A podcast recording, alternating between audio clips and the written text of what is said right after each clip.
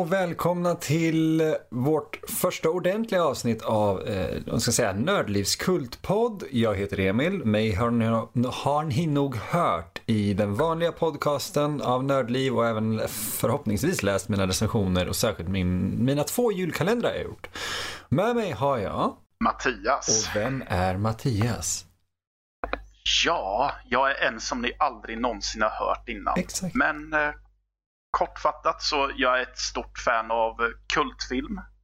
Som den här podden kommer kretsa mycket om. Och eh, jag kan väl också säga jag är en gammal avdankad filmare också. Som försöker hitta sin väg tillbaka nu också. Men, eh, och det har sett mörkt ut tidigare år, men i år så har jag börjat hitta min väg tillbaka. För jag var med och spelade in ett projekt i julas. Ja, det var du. Det var fruktansvärt roligt. Ja. Ja, precis. Du var ju delaktig där också. Jajamän, det är väl i stort sett Eh. jag och Patrik Brander som driver det här projektet. Just det. Eh, Ja. Eh, jag kommer inte riktigt ihåg vad, om det har någon officiell titel eller vad man ska... Um, vi Säga. vill ju inte riktigt avslöja allting, men det är ju egentligen en hyll... Vi är ju en, en mockumentär, eller ett fake-reportage eh, som kommer se ut lite som det gamla klassiska programmet Studio S och videovåldet. Eh, Ja. Som vi så glamoröst då har valt att kalla våld på video. Och till det behövs ju våldssekvenser. Såklart. Ja, och där kom du med in i bilden. Ja, precis. Mm. Och eh, ja, och sen så fick... eh, Så bestämde vi oss för att göra det här Ja, också. det här är ju någonting vi har haft på kartan Ja. ganska länge. Men det kändes rätt nu. Precis. Jag gjorde det. Och trevligt att Nördliv ville vara med på tåget Ja, också. oh ja, vi är väldigt tacksamma för att Ja. Nördliv faktiskt ställer upp och eh, hostar och ger ut den här och klipper. Eh, Vi, är ju, vi, ja, vi har ett ganska nära samarbete faktiskt med Nördliv. Eh, Du är ju Nördlivare nu faktiskt. Ja, precis. Det borde vara officiellt när vi spelar in det här att jag är Nördlivare. Ja, precis. Så jag kommer förmodligen och förhoppningsvis dyka upp i Nördlivspodden Det också. tror jag absolut. Så ni har alltså Nördliv eh, att tacka för den här lilla podden faktiskt. Eh, och vi är extremt tacksamma att de ville ha den. Eh, Vilket. Oh ja. Eh, Så ja, vi har ju valt då att göra den här lilla kultpodden som kommer ta upp filmer och spel som kanske inte har hamnat i mainstream-ögat eh, någonsin egentligen.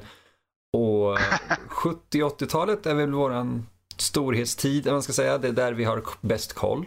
Precis. Men eh, det finns nog öppet för lite utsvävningar för att ta upp lite okända filmer från nutid också. Definitivt. Definitivt. Jag var på. The Room på bio har- exempelvis i fredags tillsammans med i Lisa som vi också brukar filma mycket med. Ja, just Det det. var en fantastisk upplevelse. Ja. Men det har jag pratat om i, i vanliga Nördliv-podden så det kommer jag inte gå så djupt in på här. Får ni lyssna på det istället. Exakt. Jajamän. Yes, men eh, vilken film är det vi har valt att börja och prata om då? Vi har ju valt av alla filmer att prata om Hollywood Chainsaw Hookers i regi av Fred Olen Ray. Jajamän, släppt 1987. Oh, okej, det var då till och med. Ja. Jajamän, med en budget på 50 000 dollar. Ja, det var lite kul. Jag läste om, om växlarna mellan 50 och 90 000. Ja, det gjorde nog det. Ja. Ja, för jag såg någonstans att det var så här 50 000 dollars or 90 000 dollars. Okej, eh, är det 90 000 dollar i, på den tiden eller? Jag, jag tror inte att de har räknat med inflation i Hollywood Chainsaw Hookers budgeträkningen här. Nej, Eh, okej. jag, jag tror bara att det känns lite som en pengatvättsfilm nästan. Ja, alltså jag sitter bara med IMDB-sidan uppe och där står det 50 000. Jag såg det med. Men, eh, eh, Ja. Så vi, vi utgår Ja. från att det är 50 000. Det känns i alla fall inte som att den är dyrare. Ja, och den, är, den, var, den var filmad i fem och en halv dag och den filmades tydligen med något som kallas för short, Short ends, ja, precis. du- ja. Ehm, och det, för er som inte vet, det är alltså ja, den lilla filmsnutten som inte har använts när man har filmat. Ja, det kan vara så att eh, eh, Francis Ford Coppola, Gudfadern, han säger ah, nu har vi filmat på våra 35 mm här, åh vad fint. Ah, fast det är ingen idé att vi använder de här sista fem minuterna av film för att det är bara fem minuter. Och då kommer folk som Fred Olen Ray och Lloyd Kaufman och de och säger, ja men vi, vi, kan, vi kan ta de här, vi kan ta hand om det här. Och så filmar de som sitt eget mög Ja. på det. Eh, Ja, men jag satt och funderade på det. Har de alltså tejpat ihop en jävla massa såna här korta filmsnuttar bara Det är faktiskt en, från dem? det är en ganska intressant fråga. Jag tror inte det. För då hade nog de större bolagen också bara satt ihop dem och så här, här vi kan sätta ihop en mindre budgetfilm på det här. Eh, Utan jag tror det är att de har du vet, Ja. haft fem minuter och sen, okej, den här rullen har fem minuter och den där rullen har tre minuter. Och sen har de filmat om, jag, jag, det där får jag kolla upp faktiskt. Det var en intressant fråga. Ja, ja men precis. Ja, men eh, lite om filmen då. Ja, vill Nej, du jag ta vill det eller ska jag ta det? Det här är Ska- ditt förslag Jaha, faktiskt, så okej. varsågod. Eh, ja, men då, då så. Filmen, hand, eh, filmen handlar om en eh, privatdetektiv som heter Jack Chandler. Spelad av en John Henry Richardson som, som, ja, som är en snubbe som varit kvar i B-träsket. Tyvärr, för han är Ehm, riktigt bra. Ja, ja, verkligen. Han är, han är verkligen skitbra i den här rollen. Han är, charmig som få. Åh gud ja, och han är han. sätter, tillsammans med manuset som vi kommer till, noir-stilen på sina ställen. Ja, precis. Ehm, Men- mm. han, men som sagt, han spelar en privatdetektiv i eh, Los Angeles som i huvudsak eh, jobbar med eh, fall som involverar försvunna personer och han är ute efter en tjej som heter Samantha. Eh, spelad av Linnea Quigley. Ehm, men, eh, men det här försvunna personsfallet blir sen anknutet till eh, en rådande eh, Ja, hur säger man det här? Mordhärva. ja, eller vad säger. Det, det, det är en jäkla massa mord som sker i, i Los Angeles där det är främst män som blir motorsågade till bitar. Ja. Och eh, det är ju då eh, helt enkelt eh, prostituerade som raggar på snubbar. Men när de, får, när de kommer in i huset eller i det rummet de har, de ska ha lite rajtan tajtan i så efter att de har fått eh, snubben att slappna av lite så plockar de helt plötsligt fram en motorsåg och eh, kör Det igång. beskrivs ju ganska ofta som var det, sexual enhancer toy. Ja, det är väl typ den första beskrivningen för, typ, för första scenen vi får se i ett förhör med en kvinna som beskriver hur hon tog fram en, hur hon följde med mannen in i rummet. Hon började klä av sig sina kläder. Sen började hon ta av honom kläderna och sen tog hon fram sin sexual enhancement toy. Alltså jag hade helt, jag har inte sett den här filmen på alltså, över tio år. Eh, och Nej. jag hade helt glömt bort den scenen. Och jävlar vad jag gillade Ja. den. Ja, precis. Jag gillar också hur de... För det slutar alltså med att hon drar igång motorsågen och underförstått så mördar hon väl förhörsledarna. Och när en Jack Chandler pratar med polischefen så får man reda på att äh, av misstag så hade de tydligen lämnat bensin kvar i motorsågen. Just det. Fan vad, och jag satt och För tänkte dem. på det. Varför i helvete skulle Ja. det vara så? Eller bensin kvar i den. Sen kom jag på att jag tittade på Hollywood Chainsaw Hookers. Jajamän. Um, och eh, alltså jag tycker på det stora hela så eh, tycker jag att det här är en... Det känns som att när Fred Olen Ray gjorde den här så förstår han precis hur hans publik funkar. Eller hur publiken som skulle gå och se en film med den här titeln, hur de är funtade Ja. för tonmässigt. Ehm, för eh, de, ska se här, Eh, för de har valt en, en väldigt komisk approach, men den är inte självmedveten.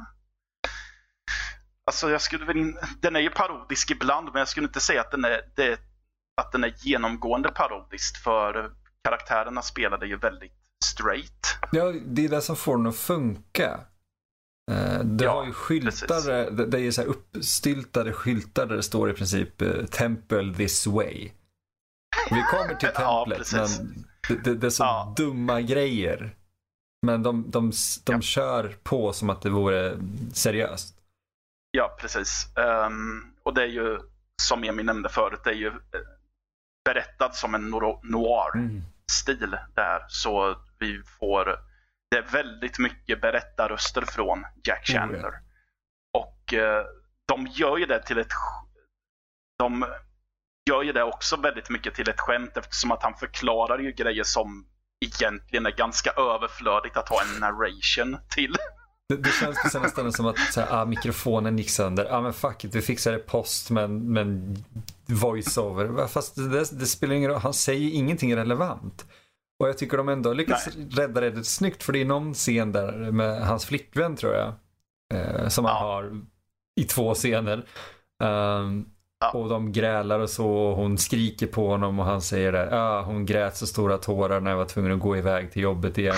Man ser hur hon typ skriker Fuck you! Det, Japp. det, det, ah.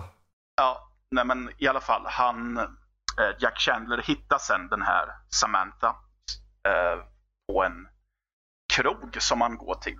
Och eh, han får då också efter ett tag bekanta sig med ledaren för den här organisationen som är spelad av Gunnar Hansen. Känd från eh, Motorsågsmassakern Mm. främst. Det är ju Leatherface själv det här. Jajamän. Ja, och, då, och här, och här blir, går ju filmen till... Nu skruvar filmen upp bisarrnivån ännu mer. I att eh, man får reda på att eh, Gunnar Hansen och de här tjejerna tillhör en sekt som tillber Anubis, gud. en gammal egyptisk eh, gud. Och eh, Fast det får man inte reda på först, för han säger bara att de är en religiös sekt. För jag tror att Jack Chandler säger det för skojs skull. Ja, just det. How do you know this? Och Gunnar Han... Ja, precis. Are you having some kind så- of religious sect or pact eller någonting sånt där? Och så tittar Hansen på honom. Ja. How do you know about this? Who told you this? Ja. Ja, Do you worship Black and Decker? Just det. Så är det. ja. ja. Eh, och tydligen har, har den här sekten sina rötter i antika Egypten. Och när, när då privatdetektiven ifrågasätter, men det är ju för fan motorsågar. Och sen, ja men du, du förstår bara inte. Ja, han blir så jävla obstinat i princip. Som, en, som ett barn. Det är inte riktigt så illa, men det är Precis. så jävla roligt. Det är så konstig scen. Ja, Det är så Ja, konstig film. och eh, det, det är en jättekonstig film. Eh, Bland annat så tycker jag att det är jätte... En av de märkligaste grejerna är ju i castingen. Eh, jag vet inte om du noterade snubbens namn där. Ja. Men, men de, har ty- de har tydligen med en skådespelare som heter Dookie Flyswater. ja, jag tror absolut att den snubben på riktigt heter Dookie Snives Flyswater. Jag hoppas för hans eget bästa att nej, att han inte heter Hans så. föräldrar hatade honom. Han kunde inte göra mycket mer än göra B-film. Nej, precis. Ehm, ja, vi kan även ta upp just det här med credits. Att den har ju en fantastisk credit-grej om vilka det är som har skrivit filmen. Ehm, för det är Ja. ju Fred Olen Ray och en man till som jag tyvärr inte kommer ihåg just nu. eh, T.L. Lankford. Tack så mycket. Men tog du reda på Ja. någonting mer om de två andra namnen som hade skrivit manuset? Eh, Dr. S. Carver och B.J. Ja, Nessels. tog du reda på någonting om dem? Ja. Det är Nej. de två. Ja, det, jag misstänkte nästan det. För att de skriver ju drastically, drastically rewritten and improved by Fred Olen Ray och Ja. ja.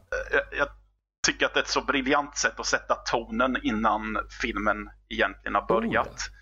Eh, det är ju likadant innan vi ens ser förhörsscenen i början så ser vi ett citat av, av Fred Olen Ray där han säger att motorsågarna vi använder oss av i filmen är riktiga och det är jävligt farligt. Ehm, de, använd, de brukades av professionella motorsågare Mm. och ni borde verkligen vara försiktiga med dem. Framförallt om ni ska vara nakna och ingå i en sexuell akt. Mitt samvete är rent. Fred Olen Jag älskar det. Det är, det är en form av kultfilmsversion av Pontius Pilatius jag tvår mina händer. Det här, när, när du vet, han släppte Jesus och, och så istället. Nej, han släppte Barabbas istället för Jesus. Han säger det här är inte på mig längre, det här är ni som har valt. Uh, det är lite som att Fred Olen Ray säger till publiken att det är ni som ni själva satt i den här. Och om ni nu går med på att se det här och göra de här grejerna, då det är helt på er nu. Ja. Och det är också, det är en sån här film som verkligen inte lider, det är det som är så intressant, den lider inte av att eh, förtexterna eller sådär, eh, eller eftertexterna är för långa. För att de är långa, men just för att de har haft kul med det. Så har Ja, man fortfarande kul, det- men filmen är ju typ på 1.17 tror jag. Så 10 minuter av det är ju förtexter och eftertexter. Ja, ja, precis. Den är 75 Ja, minuter lång. det. Så, ja, och jag hade glömt bort det, så jag var förvånad över hur fort det Ja. gick.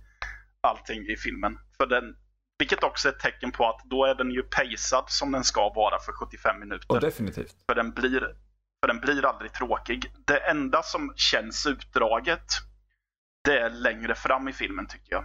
Eh, för uh, Linnea Quigley och Jack Chandler teamar sen ihop sig och ska bring them down. Så de drar sig till så de drar till eh, sektens tempel där den observante House-fanet kanske noterar att hmm, det där är samma sätt från House 2.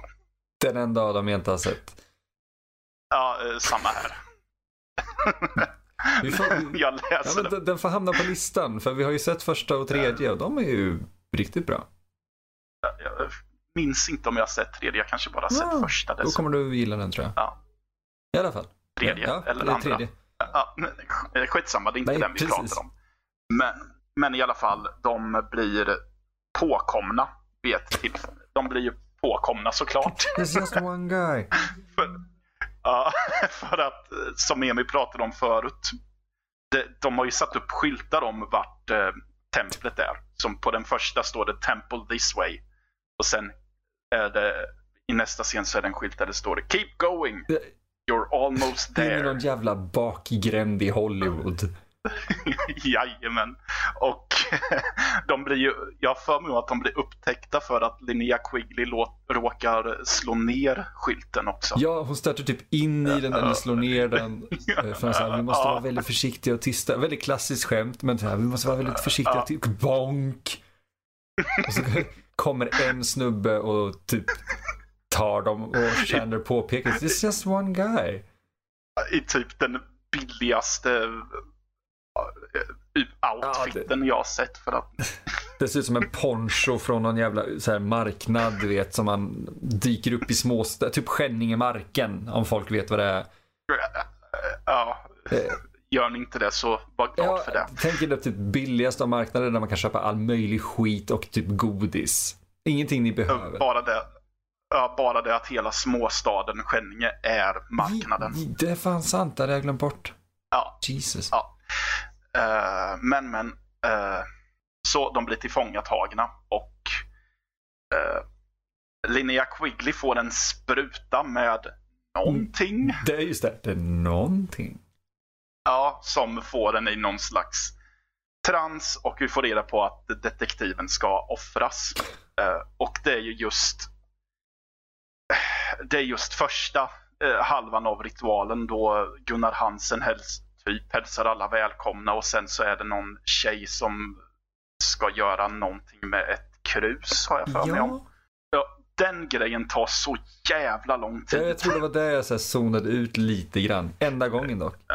Ja, eh, enda gången i filmen då det tangerar och blir tråkigt det är just vid den sekvensen. För det behöver inte ta sån tid. Nej men det är samma med, jag, jag tror jag zonade ut lite med, för, för hon, eh, Linnea Quigley ska ju göra någon sån här virgin dance. Precis, det är ju det som kommer sen. Ja men den var också Precis. väldigt, Ja. väldigt utdragen. Ja, det är den. Och den är inte så intressant Nej, heller. den är fruktansvärt rolig. Att För titta på. Linnea Ja. Quigley måste ju ha varit fruktansvärt rädd för hon håller ju på att dansa topless med en live motorsåg. Ja, hon är ju inte bara topless, hon är ju spritt naken. Ja, hon är spritt Åh naken. herregud, det tänkte jag inte ens på.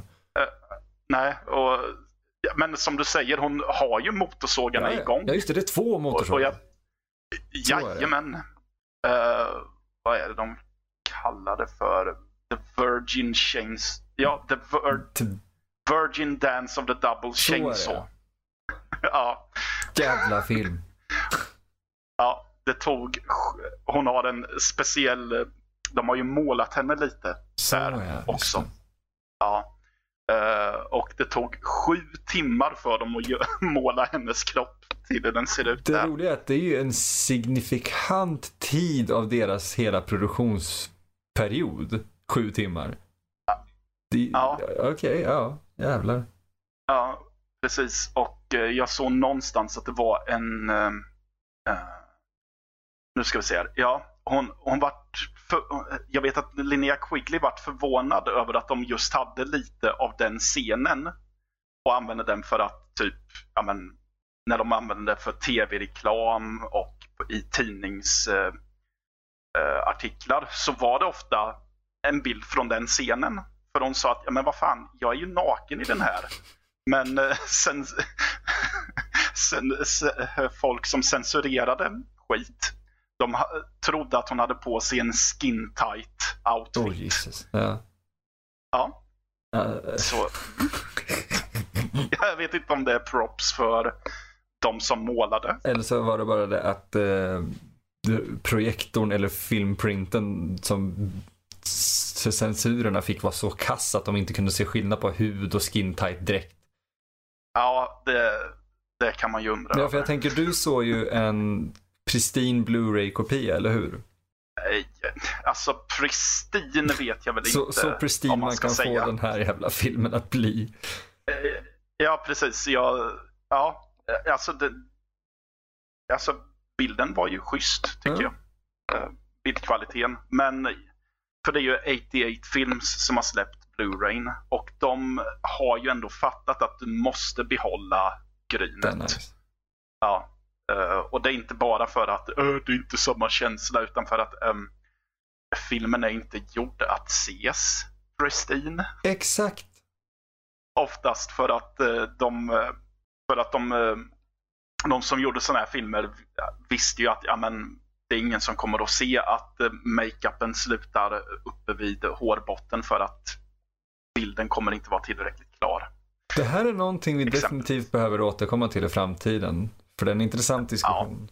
Jajamän, eh, jag har bland annat den på min vänlista som har rageat över hur Battlestar Galacticas, Galactica ser ut på Blu-ray-variant. Men det är en annan diskussion. Ja, men vi kan ju snabbt bara ta upp, eh, bara så att folk fattar, för de kanske inte riktigt förstår vad vi menar här. Men eh, om man kollar på exempelvis eh, The Predator, nej inte The Predator, utan Rovdjuret, den första med Arnold Schwarzenegger. När den släpptes, eller man ser den på VHS, eller på DVD, eller på TV, så den ser ut som en film. Den har gryn, Ja. den är, ser lite jävlig ut här och där. Blu-ray-versionen, där ser de ut som vaxdockor för att de har smoothat ut och tagit bort allting. Alltså allt gryn. Ja. Och det förstör ju Ja. känslan och faktiskt filmlooken. Ja, men och det roliga är att jag har ofta jag märker att det verkar vara ett problem med mycket mainstream-film. För det är likadant när jag såg, det var för något år sedan när jag såg Indiana Jones på TV. Jag kommer inte ihåg vilken av filmerna det var. Jo, det var Temple of Oh. Doom. Då är det vid ett tillfälle när de är i den här hemliga staden. Jag hade aldrig sett innan att det inte är en by de är i, utan de rör sig framför typ en målad kuliss. Och en matte painting. Eh, med, precis. Eh, Vilket är en stor målning de la- rör sig för. Det är så kuliss fast en målning. Så ja, precis. Eh, och jag hade aldrig sett det innan när jag hade sett den på DVD eller VHS. är... Så jag tänkte, hmm, undrar om de har visat en Blu-ray-variant. Det, det förstör ju magin lite, det får man ju säga. Ja, det gör ju det. Mm. Yes, men är det något mer? Vi ska väl dra oss tillbaka Vi ska till. tillbaka till motorsågar och prostituerade i Hollywood. Jajamän, på tal om prostituerade. Visste du att eh, några av de här prostituerade som inte säger någonting utan de som är i bakgrunden. De är riktiga prostituerade. De, de kan mycket väl ha varit det. Jag hörde någonting om Och- det men jag, ja, ja. fortsätt. Ja, Eh, det enda som Fred Olen Ray har sagt om det här är att de tjejerna, eh, de, de hade valt ut dem när de stod på gatan typ. Och att de, all öl som de skulle ha, all rap beer, jag antar att ölen som de skulle dricka när allt var färdigfilmat. Ja, de här tjejerna drack upp allt den innan de lämnade. Då hatar du inte bara när det händer, du vet, man, man håller på att filma någonting eller man ska ha en part, rap party och helt plötsligt så har alla prostituerade druckit upp all alkohol. Ja, Aj, aj, precis. Det, det är väl ett Det vanligt mycket problem vanligt problem på företagsfester på SCB. Väldigt utdaterad referens tror jag, men fortfarande, jag tror inte inaktuell. Nej, det tror jag inte. Eh, vi, eh, ni, ni kanske märkte att jag inte pratade så mycket om slutet för jag tänker att det kan väl vara trevligt om ni ser det själva. Om ni är intresserade Ja. av det. Ja. Vi kan ju Eh, toucha lite på effekter. Den, Ja. den är ju faktiskt, den är ju väldigt B i sina effekter. Det är ju verkligen så här, om vi tar de, det är ju ganska få, men de motorsågsmord vi ser är Ja. ju, Det, det är ganska tydligt typ fake-proteser Oj. som de slänger på dem. ja, det är just det, de slänger dem på dem. Jag tror, första mordet så Ja. kommer det upp en fake hand och så här, tar tag i hennes bröst och sen så sliter de bara loss den och kastar. Ja, och det är typ en... Jag tror att bland det första är typ ett ben som flyger på henne och det flyger i en jättekonstig Just det, vinkel. man säger, var fan kom den ifrån? Det finns inte en chans att den kom liksom, från där hon faktiskt sågar. Eh, och sen så, men ja, men det, alltså det funkar ju med tanke på filmens ton generellt. Ja, och sen eh, det, blodsplattret är ju lite speciellt på ett sätt. För det verkar komma i en väldigt tunn Ja, stråle. jag, vet, vet du vad det var för någonting? Ja, Ja, du vet det vet Då får jag. du berätta. Ja, ja, det var en Hudson sprayer. Vilket i princip är en sån här, vad ska jag säga, trädgårds... Eh, när man går runt och sprutar ogräsmedel.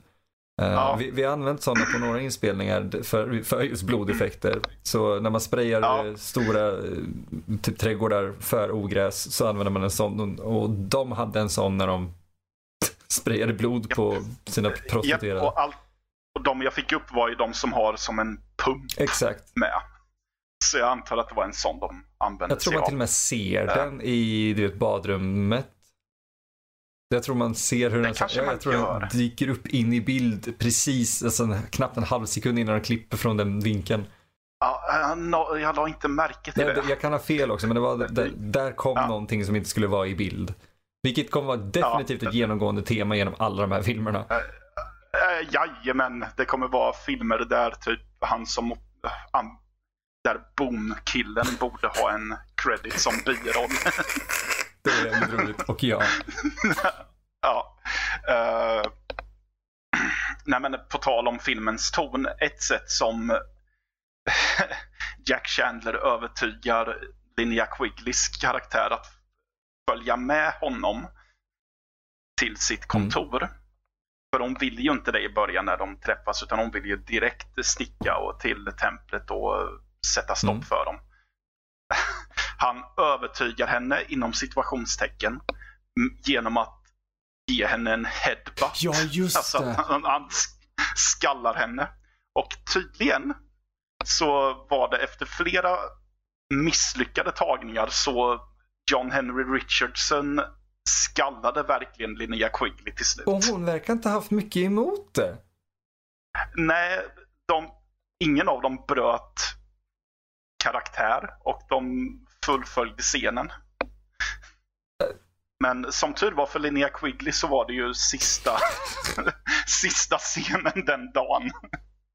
det Ah, jag var stort fan av just den knockningen. Eh, Inte för att jag anser att det är Ja. rätt sätt att göra det på, men med tanke på vilken typ av film det är.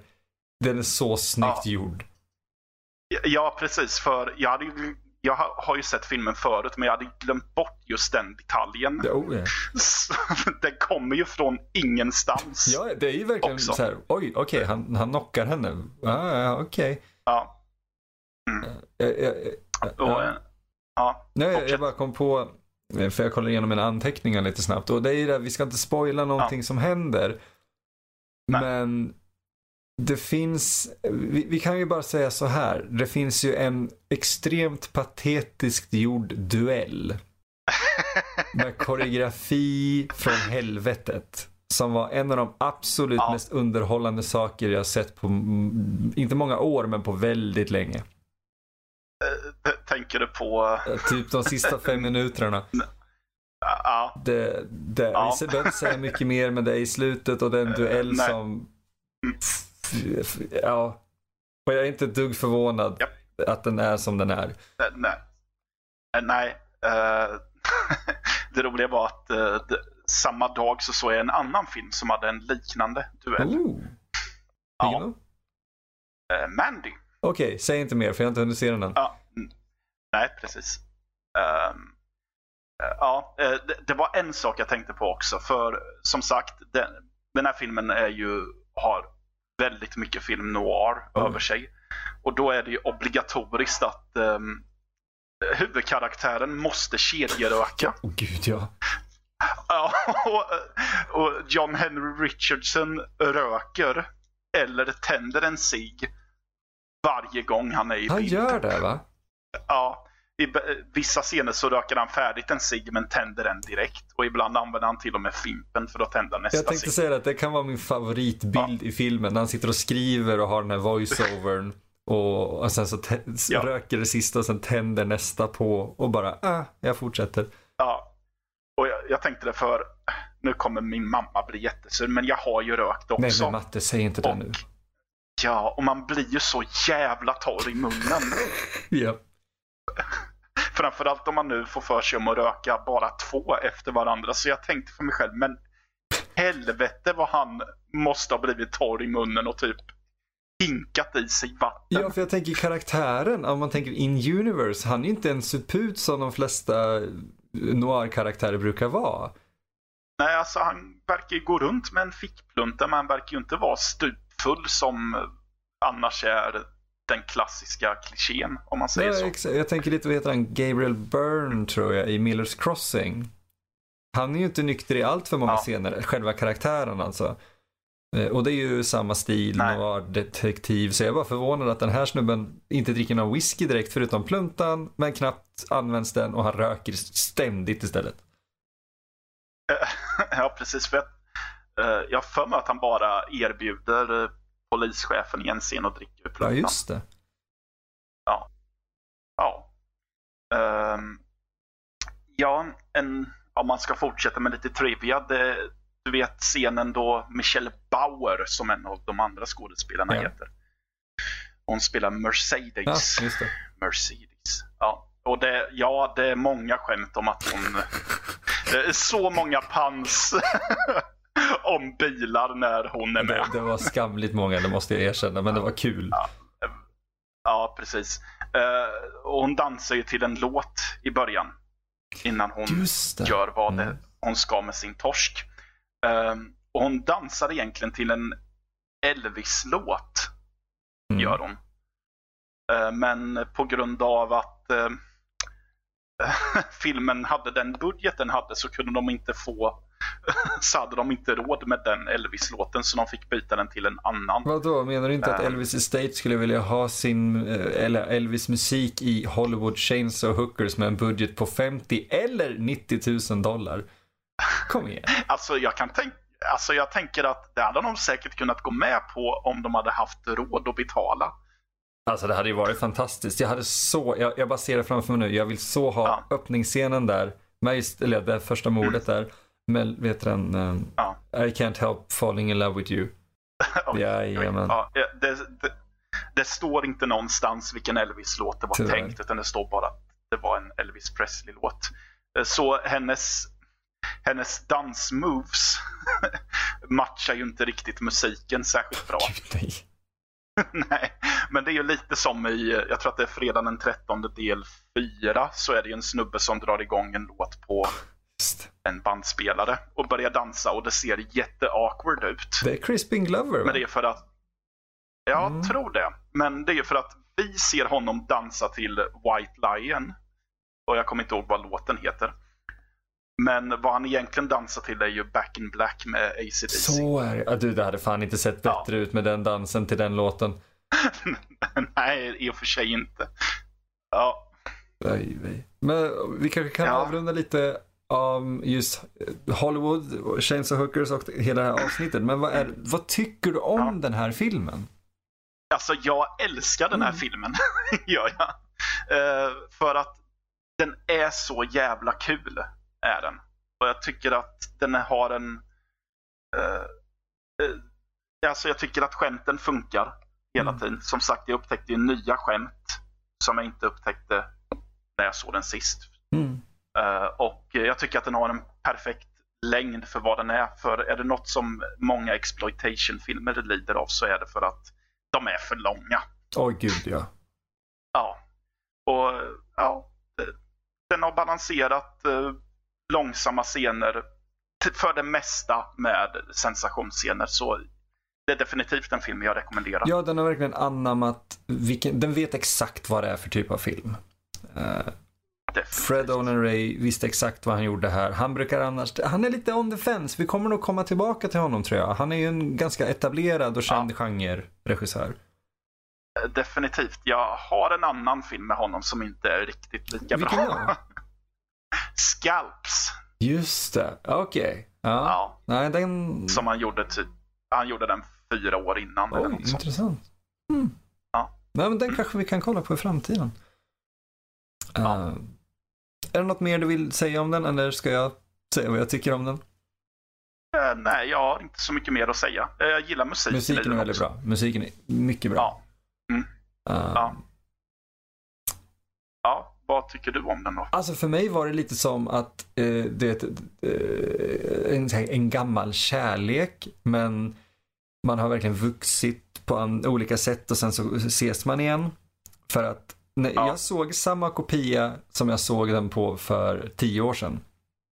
Uh, och det, jag ska erkänna, ja. det är en gammal RIP, en gammal skiten, typ tredje generations VHS-RIP eller någonting, eller någon tidig DVD.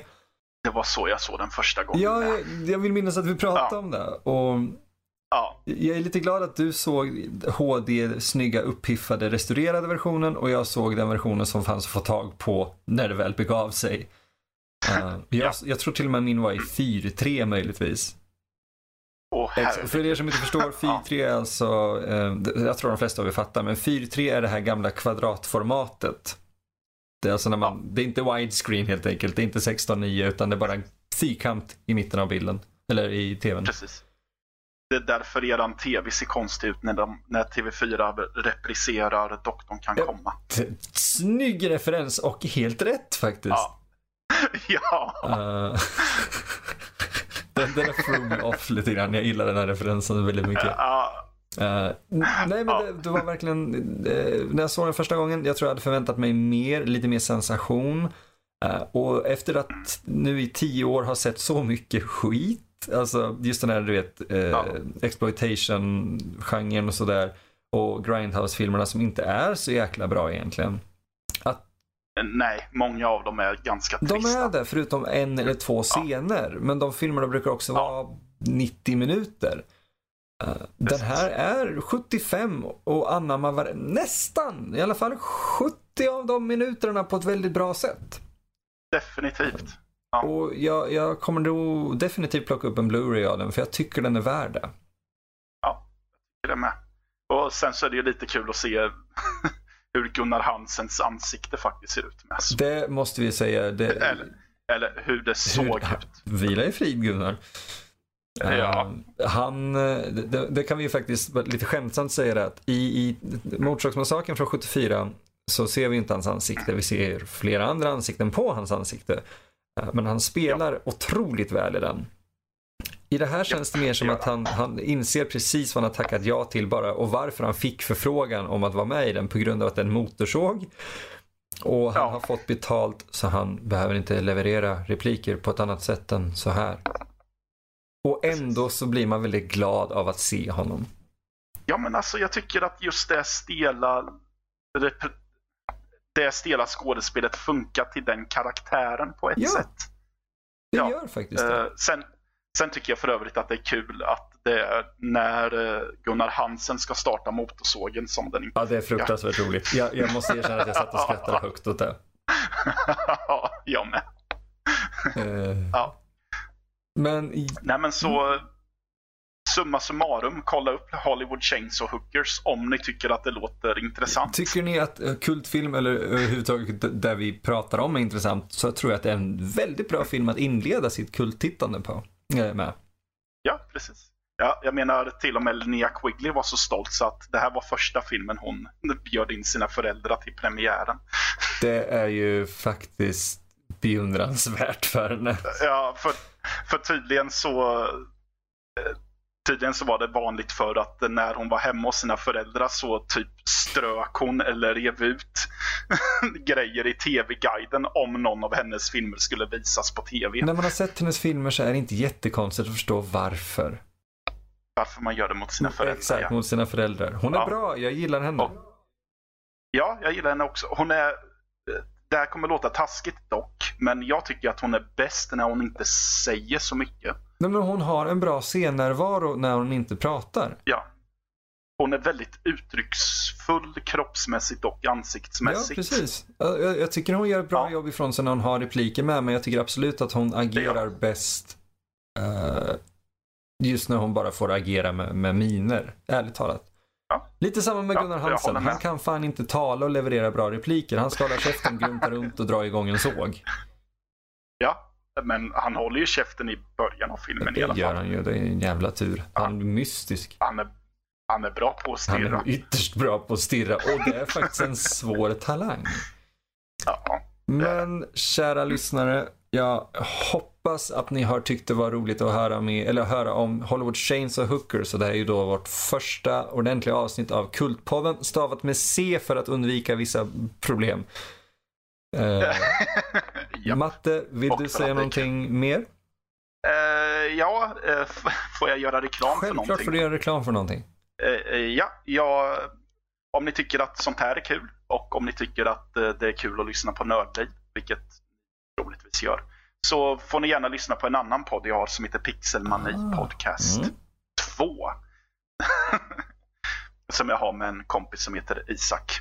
Vi finns på Spotify, där det är lättast att hitta oss Det där. tycker jag är utmärkt reklam faktiskt. Ja. Eh, jag vill också Ja. säga att Nördliv närmar sig sitt 200 avsnitt och det är ju helt jävla fantastiskt. Så jag hoppas så många som möjligt Definitivt. lyssnar då. Japp.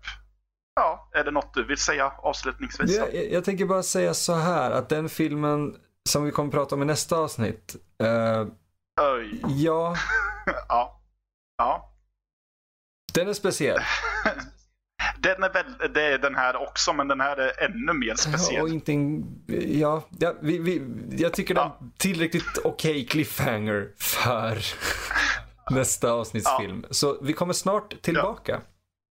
Det gör Ja, vi. så tills dess, ha det Ja. bra och se mycket udda film.